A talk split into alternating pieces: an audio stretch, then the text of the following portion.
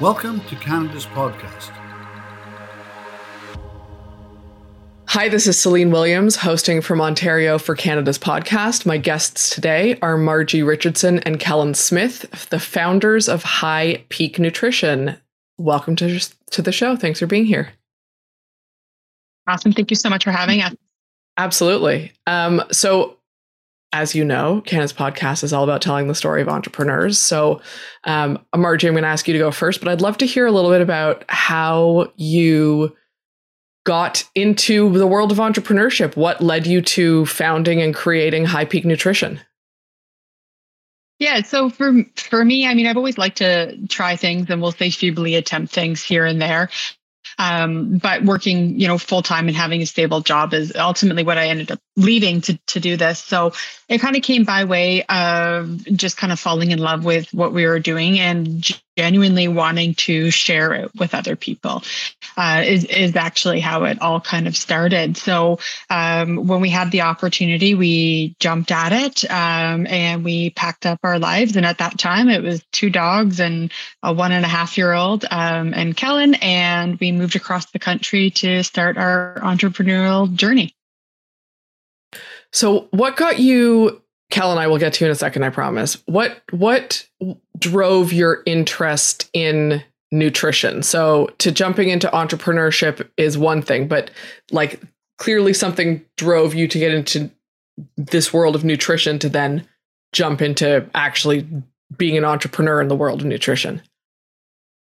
Yeah, so um, it may come as a surprise, but it was actually my postpartum depression. That really kind of motivated me to make changes for myself um, which is kind of what drove us to this whole lifestyle all in all. So um, i had postpartum depression with our first daughter um, which you know came with medication therapy all those kinds of things of course. Uh, then i realized that eating better and the direct correlation with the inflammation within my system so ultimately, I was able to reduce a lot of that chronic inflammation, which made my postpartum depression more manageable, which led to being able to get healthier in the long run. Got it. And I think that I thank you for sharing that. I think it's really important that um I, one i don't think we talk about things like postpartum depression enough and that's a whole other conversation um but two i think it's really important to acknowledge that there are situations and moments like that that drive us to find new ways of living, whatever the case may be, that then we see an opportunity in a market to to jump into as an entrepreneur. And so I appreciate you sharing that because I think it's it's important. Um, Thank you. Yeah.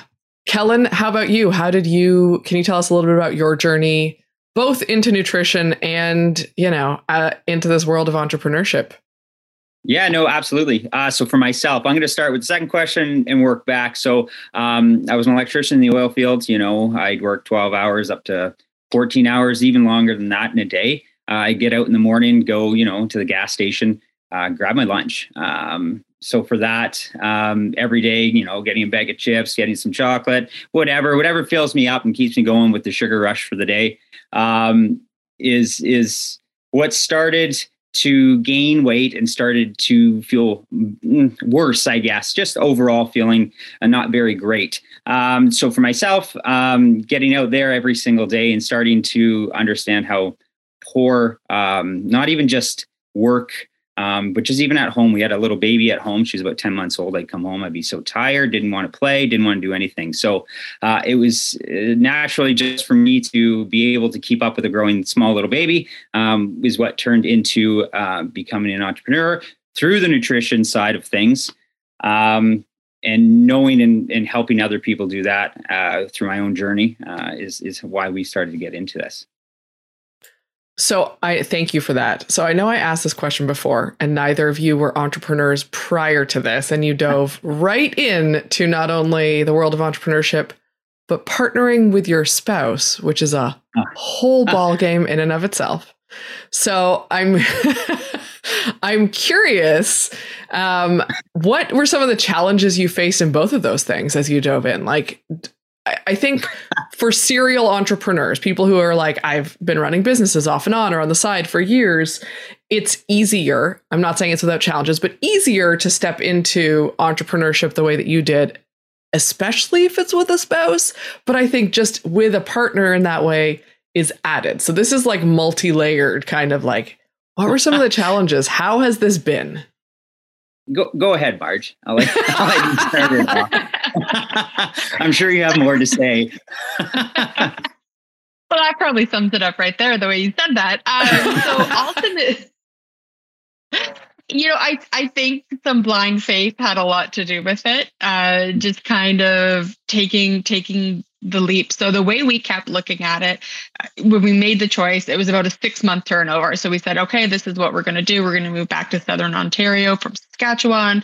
Uh, so how are we going to kind of play this out? We got all those ducks in a row is really what it what it came down to where our focus was and truth be told we didn't really have a great concrete plan from there um you know we we were not smart by way of setting out job descriptions even for ourselves right? And that we could really see the push and the shove when it comes to your relationship because no different than I expect the kitchen to be cleaned one way and he does it a different way that still applies when you're working and it's under a magnifying glass, right? So there'd be expectations that maybe I would think that he would pick up that he wasn't picking up and vice and vice versa. So it took a lot of being honest with each other, uh, communication, uh, and then also bringing in a business coach to be almost like that mediator during that initial phase to have that conversation. Because sometimes it's easier to hear it from a third party than it is to hear it from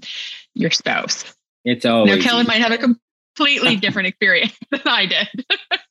no, not at all. No, not at all. You're right though with the uh, business coach or the the coach that we had for each other. That really uh, helped us uh, create separate paths in what we were trying to do. It was all the same end goal, but at the same time, just how to get there and and meet up essentially at the end.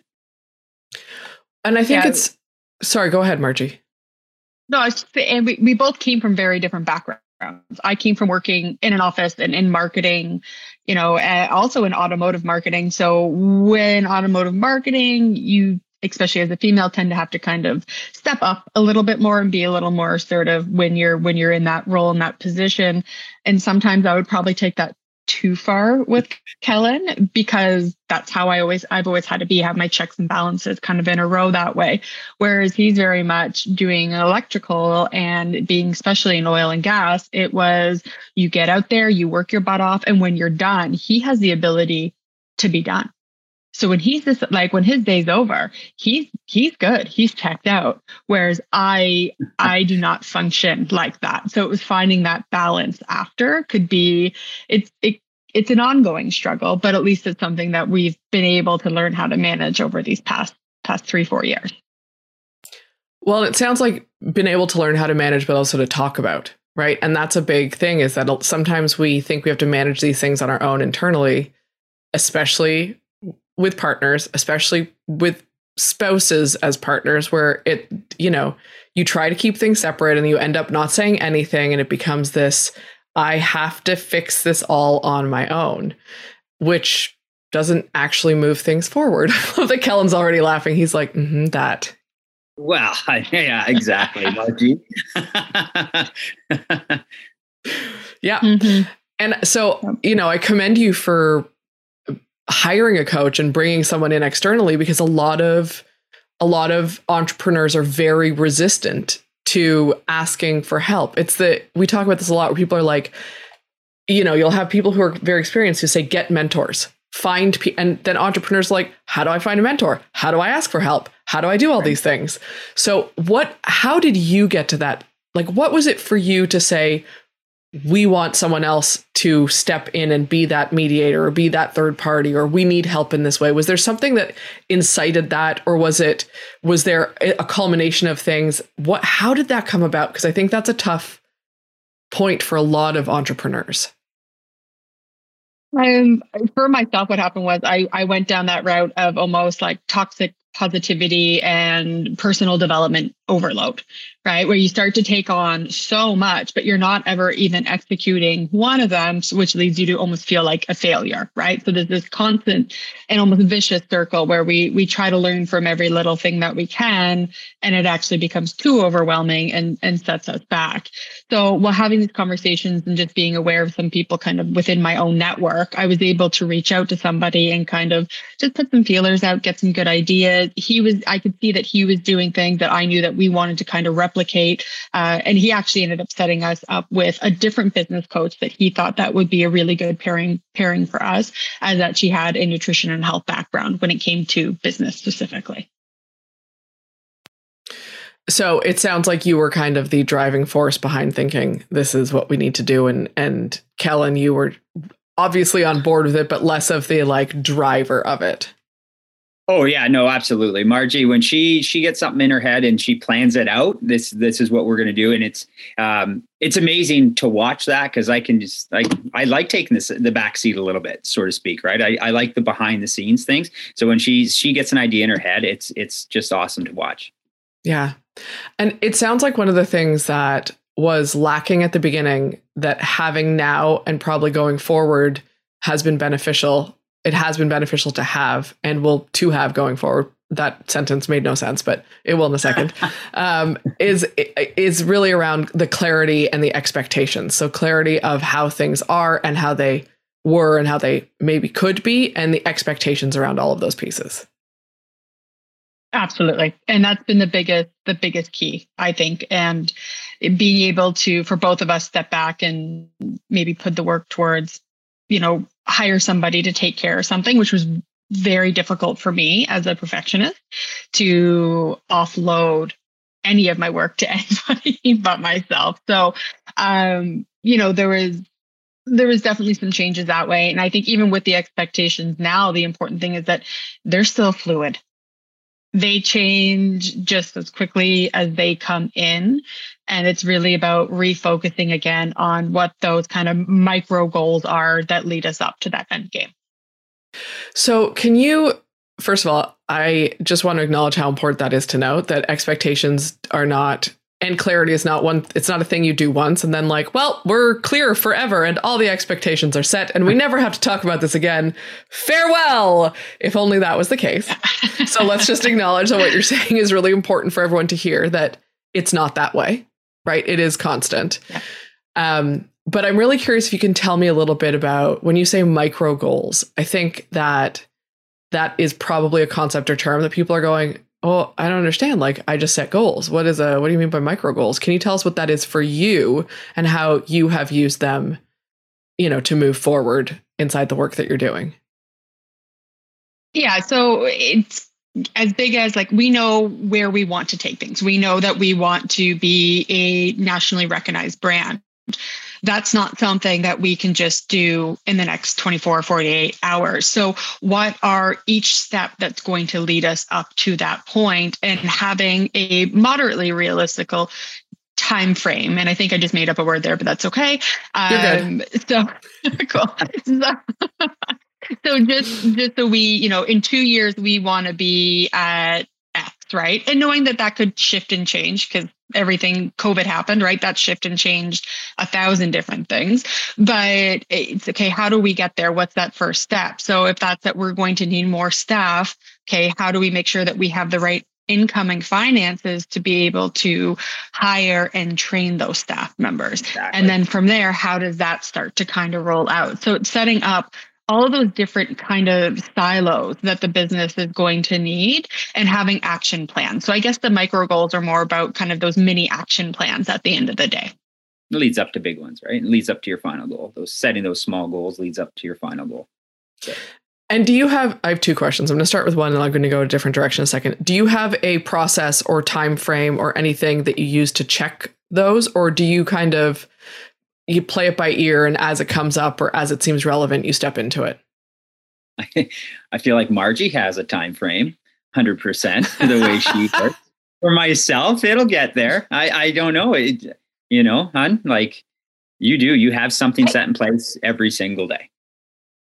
Yes and i think that you know that's one of the biggest things that i get kind of drowned in, right? Is that my day to days are set up very, very well. My end goals are set up very, very well. So it's actually that in between check in and that honesty with myself and with Kellen for those things.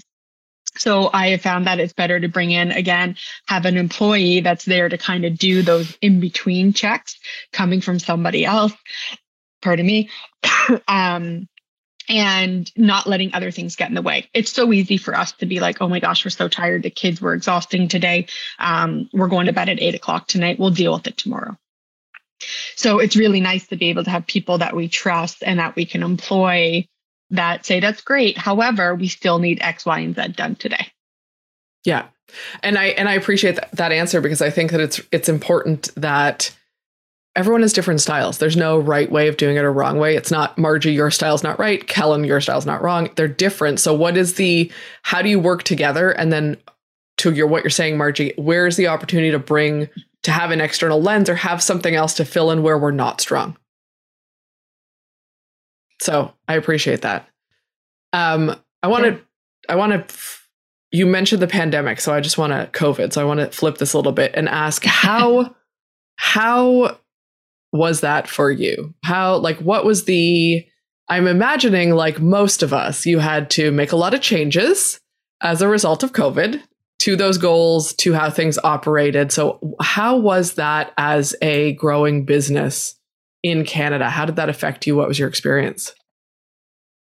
So, we decided um, that when COVID happened, it would be a great time to actually purchase two other locations great idea or not, I'm not sure. Um, but but here we are, two and a yeah, two and a bit years later. Um, so when we did that, they were two brick and mortar locations um, out in Alberta and Saskatchewan at the time. So um, we knew we wanted to bring High Peak online. That was the end goal for High Peak. So we were actually able to utilize this to help kind of push us towards that a lot faster just simply because everybody had to adapt to a, online a lot quicker right so there was less of that kind of learning curve and education process for our clients and new clients so it was really really beneficial in that way um, but we did also have to make choices, of course, right? So we did close down our location in Orangeville, Ontario, the actual brick and mortar portion, uh, as well as our one out in Wainwright, Alberta. So there was a lot of big, big changes that way um, and then learning new programs right? So we use like an educational platform to house all of our information for our clients in an app. Um, so kind of getting used to that uh, having to figure out to do all of the notes for that the videos for that. And there was just a lot more steps involved that we we we were not prepared for. Um, we were able to kind of work through it of course but it it i mean it really did take a lot right? We were both running the business from home. We were both living at home together. We had just had our son at that point so we had a newborn baby. Um and it just yeah it, it was a lot to take on and it was really hard to start for like i think a lot of people start to separate work from life and where does one kind of start and one kind of begin. Yeah. Kellen is there anything you want to add to that? I want to make sure that no, yeah, no, like, like I said, she she can talk. She's good at it. No, it, it is. It's definitely hard to when when you're both living at home. You have, you have kids together. You're running a business together. To it's for me. I mean, turning it off it's easy. For Margie, it's not. So uh, sitting down even in the morning, just saying, okay, this is what we're going to get done today. Um, you do your thing, and we'll come back at the end of the day and make sure that we're on the same page still, right? So because things change all the time, especially being at home, especially when the little one's crying or the other one has needs another. You know, there's there's always something happening. So uh, for us, and in, in being able to um, for myself, anyways, to separate that was really beneficial throughout the the last two years. Yeah. So having moved to having expedited the move to online, possibly yeah. not yep. exactly when you wanted to, but it was expedited. Um, yeah. How have what has that been like for you? Like, what has how have you found it? What were some of the challenges? What were some of the lessons you learned that maybe you're like, this worked really well, or this was not a good plan in moving online? I, for myself, the biggest thing that I learned was we don't get to decide what people are looking for and how they're going to respond to things. So as much as we think that this is going to be like a plus perfect, we've completely rolled this out. What do you mean you can't use this? Um, and then learning that maybe it's not as user friendly as we thought, or it's the message that we're conveying isn't being received the same way that we want it to be.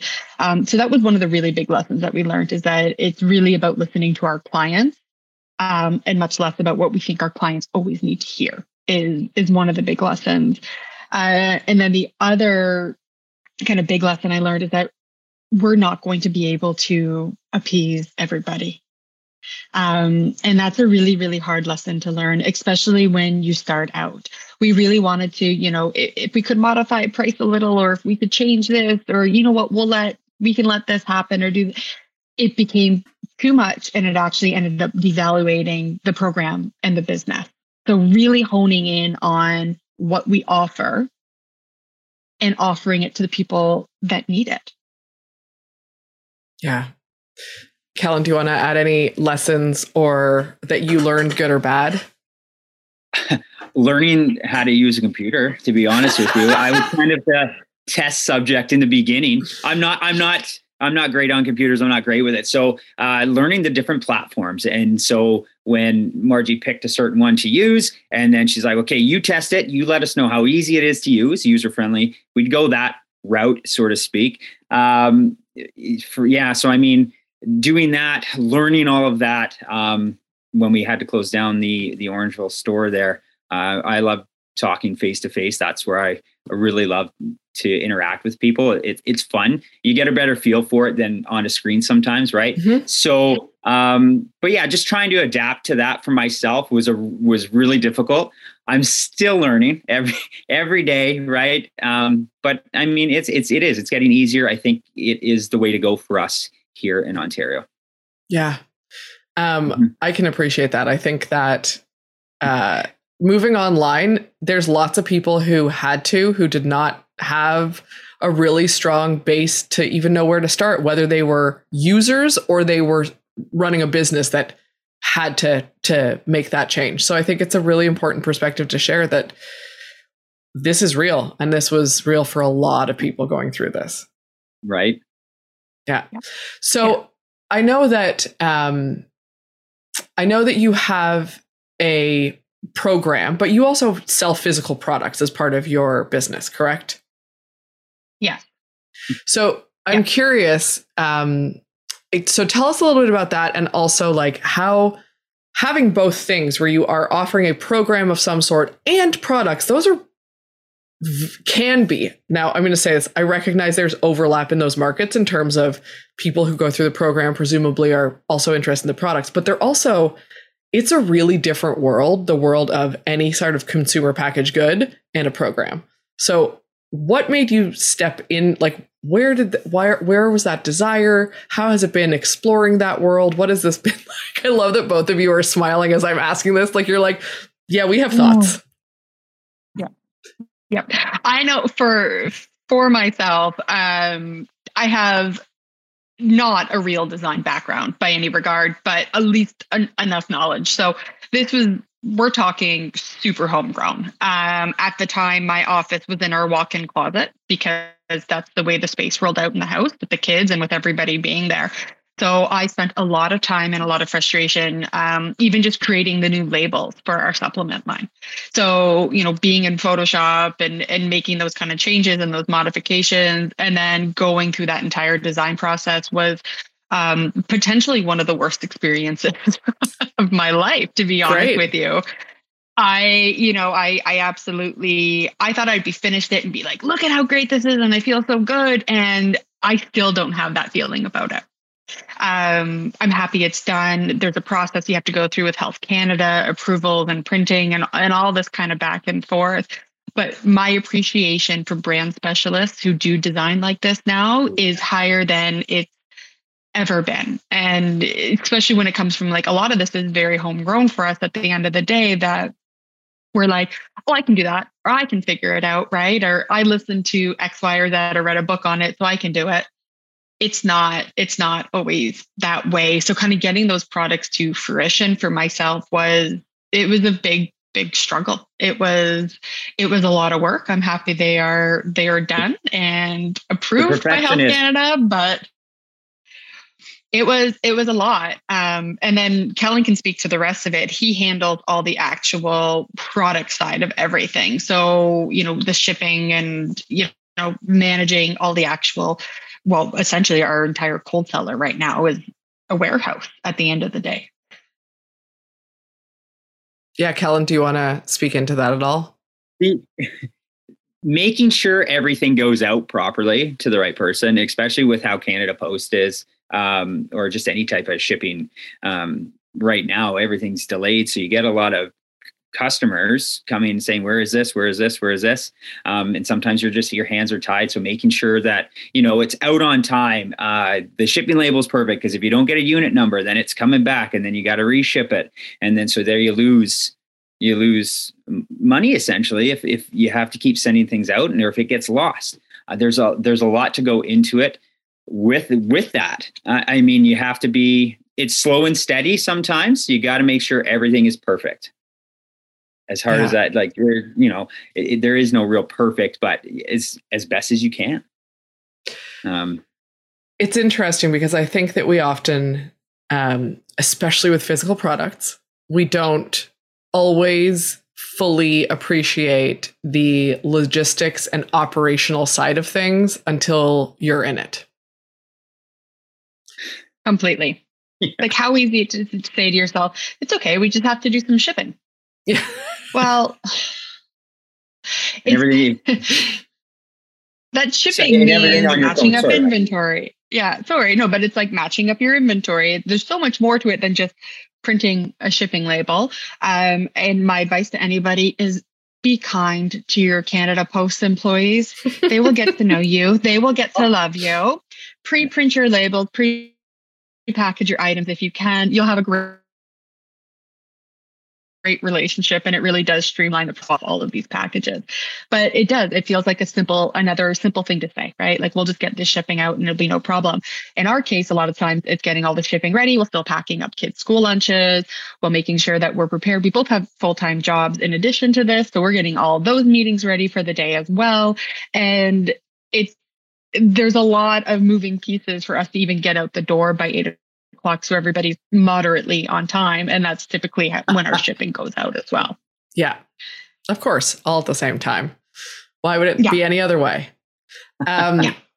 so before we wrap this up i'm going to ask each of you is there is there anything that you want to emphasize or you want to leave our listeners with um, you know whether it's a lesson something that you said something you want to add